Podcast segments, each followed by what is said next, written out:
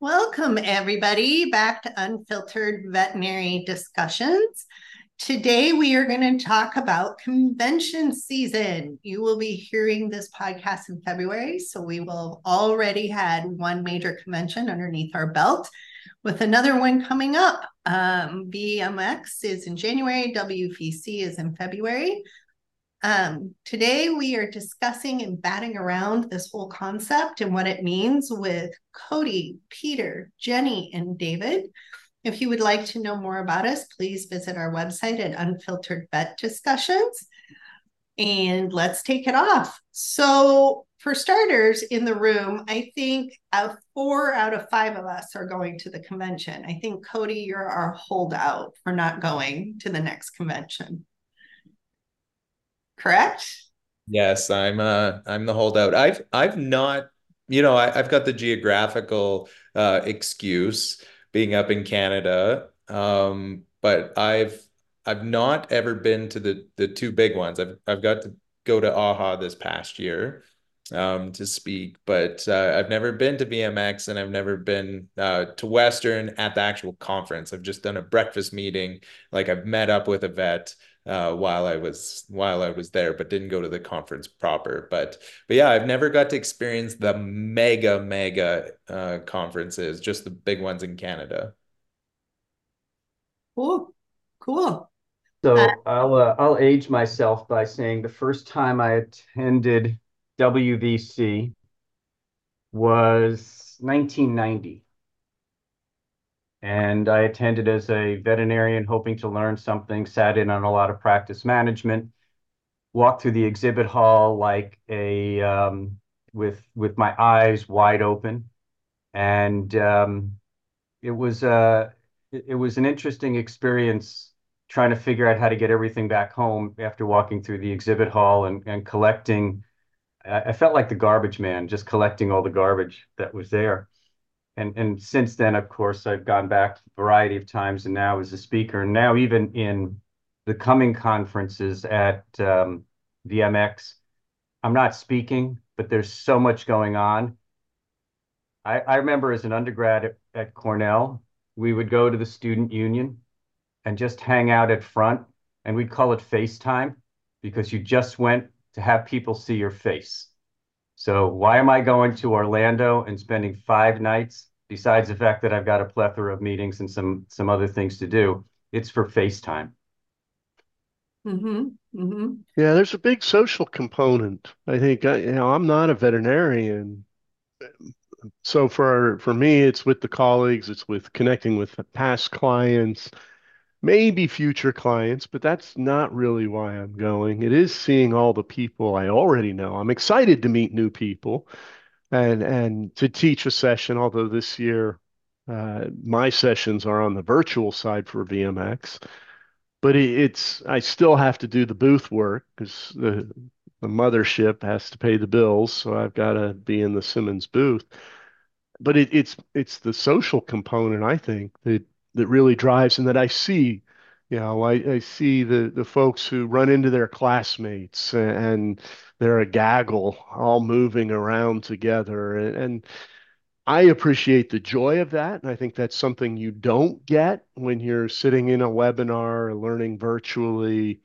And I've taught the virtual ones and they create the chat rooms and, and try to facilitate that. It's not the same though as as being seen and and being able to talk with each other and go out for that morning breakfast or the late night wrap up and that's where I see a lot of the excitement in the conferences.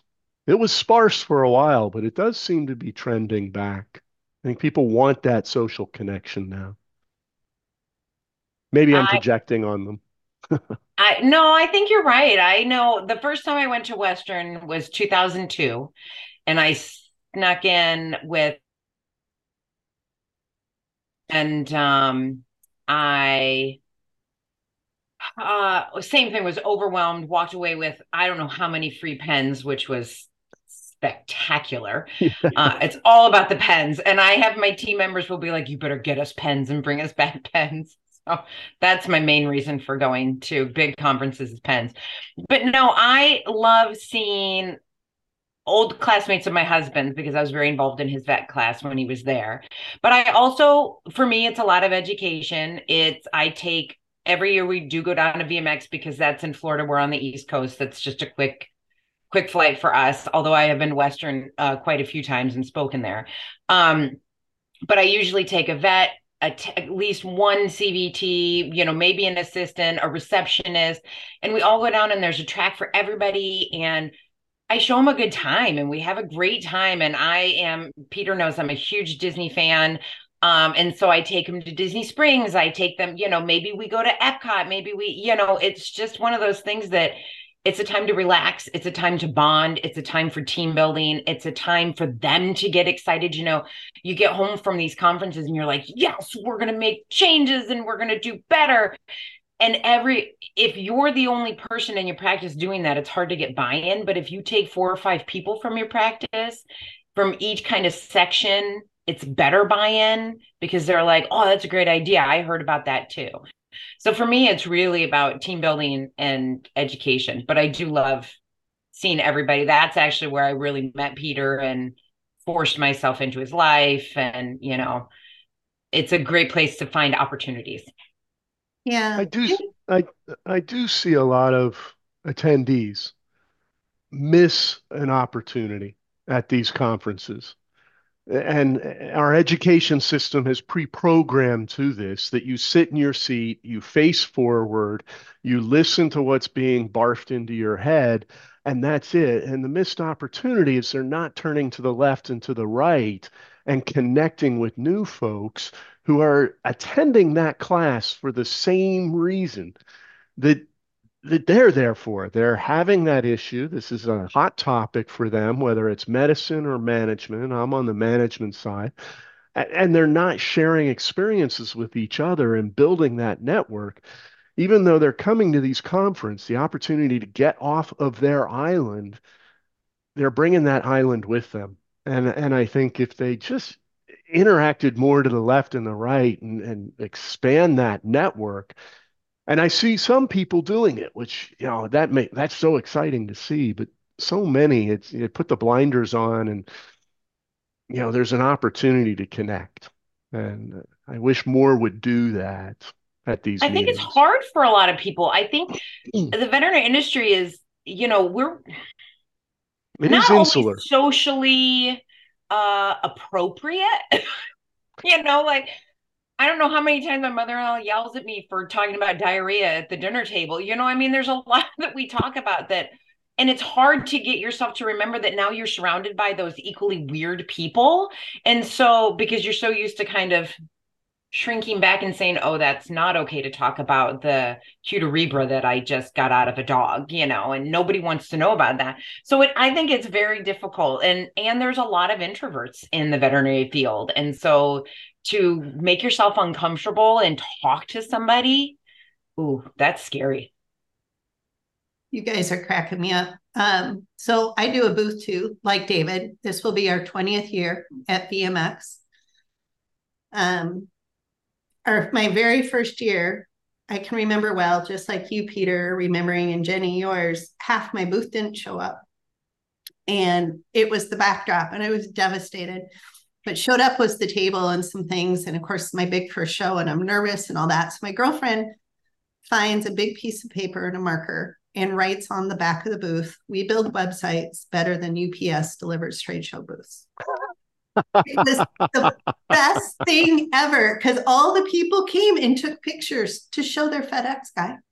Like we thought that was the best thing, right? And so we go to these shows to meet people we go to these shows to buy things we go to have shows to have experiences but you also know things go haywire right like last year they had about 10,000 extra people show up at VMX and the first day and i don't know if you remember this david but we got overran as vendors we went through all our swag and giveaway the badge machines weren't working they just had so many people because they dropped the price and it was after COVID and it was the perfect. I mean, I literally stood up in my booth and had a wall of people slam into me. And I'm like, I, have never had that at a veterinary show. So we will see if that happens again this year. But Jenny, you were cracking me up about this beforehand the bright and shiny. Bringing home the bright and shiny, right? And Peter, you were saying bright and shiny, and David and I provide the bright and shiny at, at the shows. We're, we're the providers of this. But what happens to the bright and shiny when it comes home? Just curious. What happens for you guys? Do you guys When use it? Do you so It went pens? into a drawer um, under all sorts of different things till it got resurfaced at Hmm. the end of the year when you filter out the fly shit from the pepper. So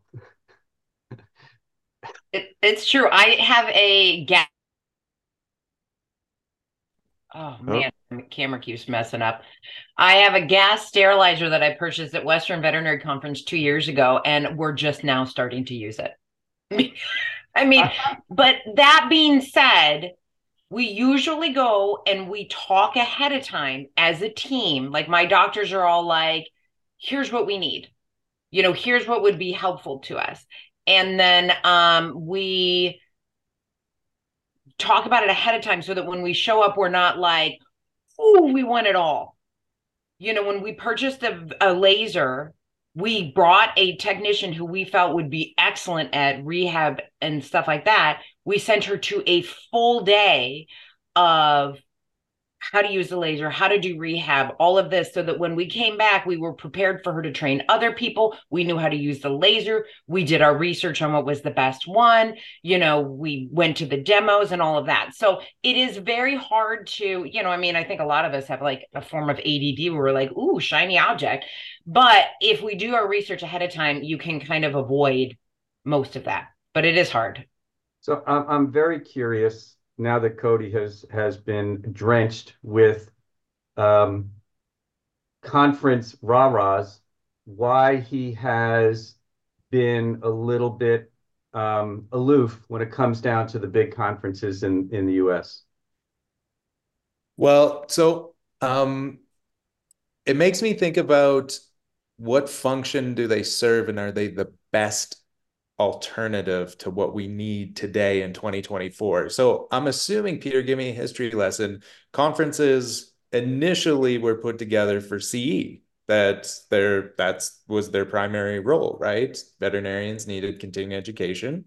So that was difficult. So they put together these things.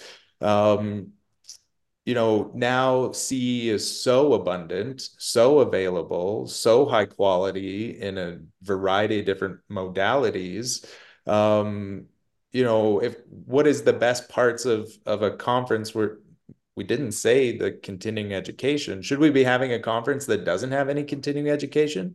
Should we just be getting together? Um, should we just do that networking stuff? It I, I went two years to to Dr. Andy Roark's um, Uncharted conference, and I think he does an amazing job of that, you know, that that that networking, that facilitation of that networking, um, you know, that that lifelong um, relationship building, and and you know, I I always wonder what is the sustainability of these large conferences? Because because now it's kind of just marketing right? Like like it it kind of is it, it's not the attendance uh, fees don't sustain the cost of these things. So we obviously need vendors to help subsidize and sponsors to help subsidize. Me as a speaker at a conference i'm never satisfied with my conference honorarium like when you actually fill you know because i'm not selling anything either. So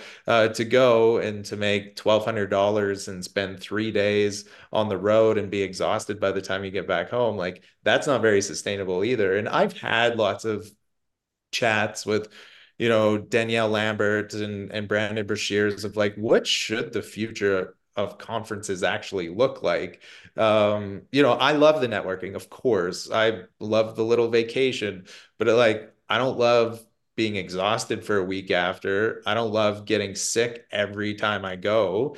Um right? So there's there's there's definitely what what could we do as an industry to to promote the good. Let's get our ce all online. Um let's let's bang that out the, the high quality ce and then should we just have a should we have like a Woodstock of of veterinary medicine where we we're not even doing CE, we just all show up in one place and have a big party? And The pass fact the joint, you- pass the joint around. Or Well, come wouldn't that together for the active learning, right? The the team building, hands-on, the the the labs and and where there's actual interaction instead of that one-way conduit, speaker in the front, everyone sitting classroom style. That can be online. Well, sure. I, I think we have to teach differently going forward. Uh, the the veterinarians who are leaving school right now have an eight and a half second attention span, and a, and a 50 minute didactic is not how they absorb information. So I joked with the former dean of of Western, with whom I do a podcast as well, that we really need to be teaching in two and a half minute increments, and we need to be doing uh, two and a half minutes and then discussion and two and a half minutes and then discussion because that's how the world is and that's really what TikTok is and, and everything else. So I do I, I do agree with Cody that the next generation will start to define things um, about what people are willing to spend and what they're willing to do. And I think change is is imperative.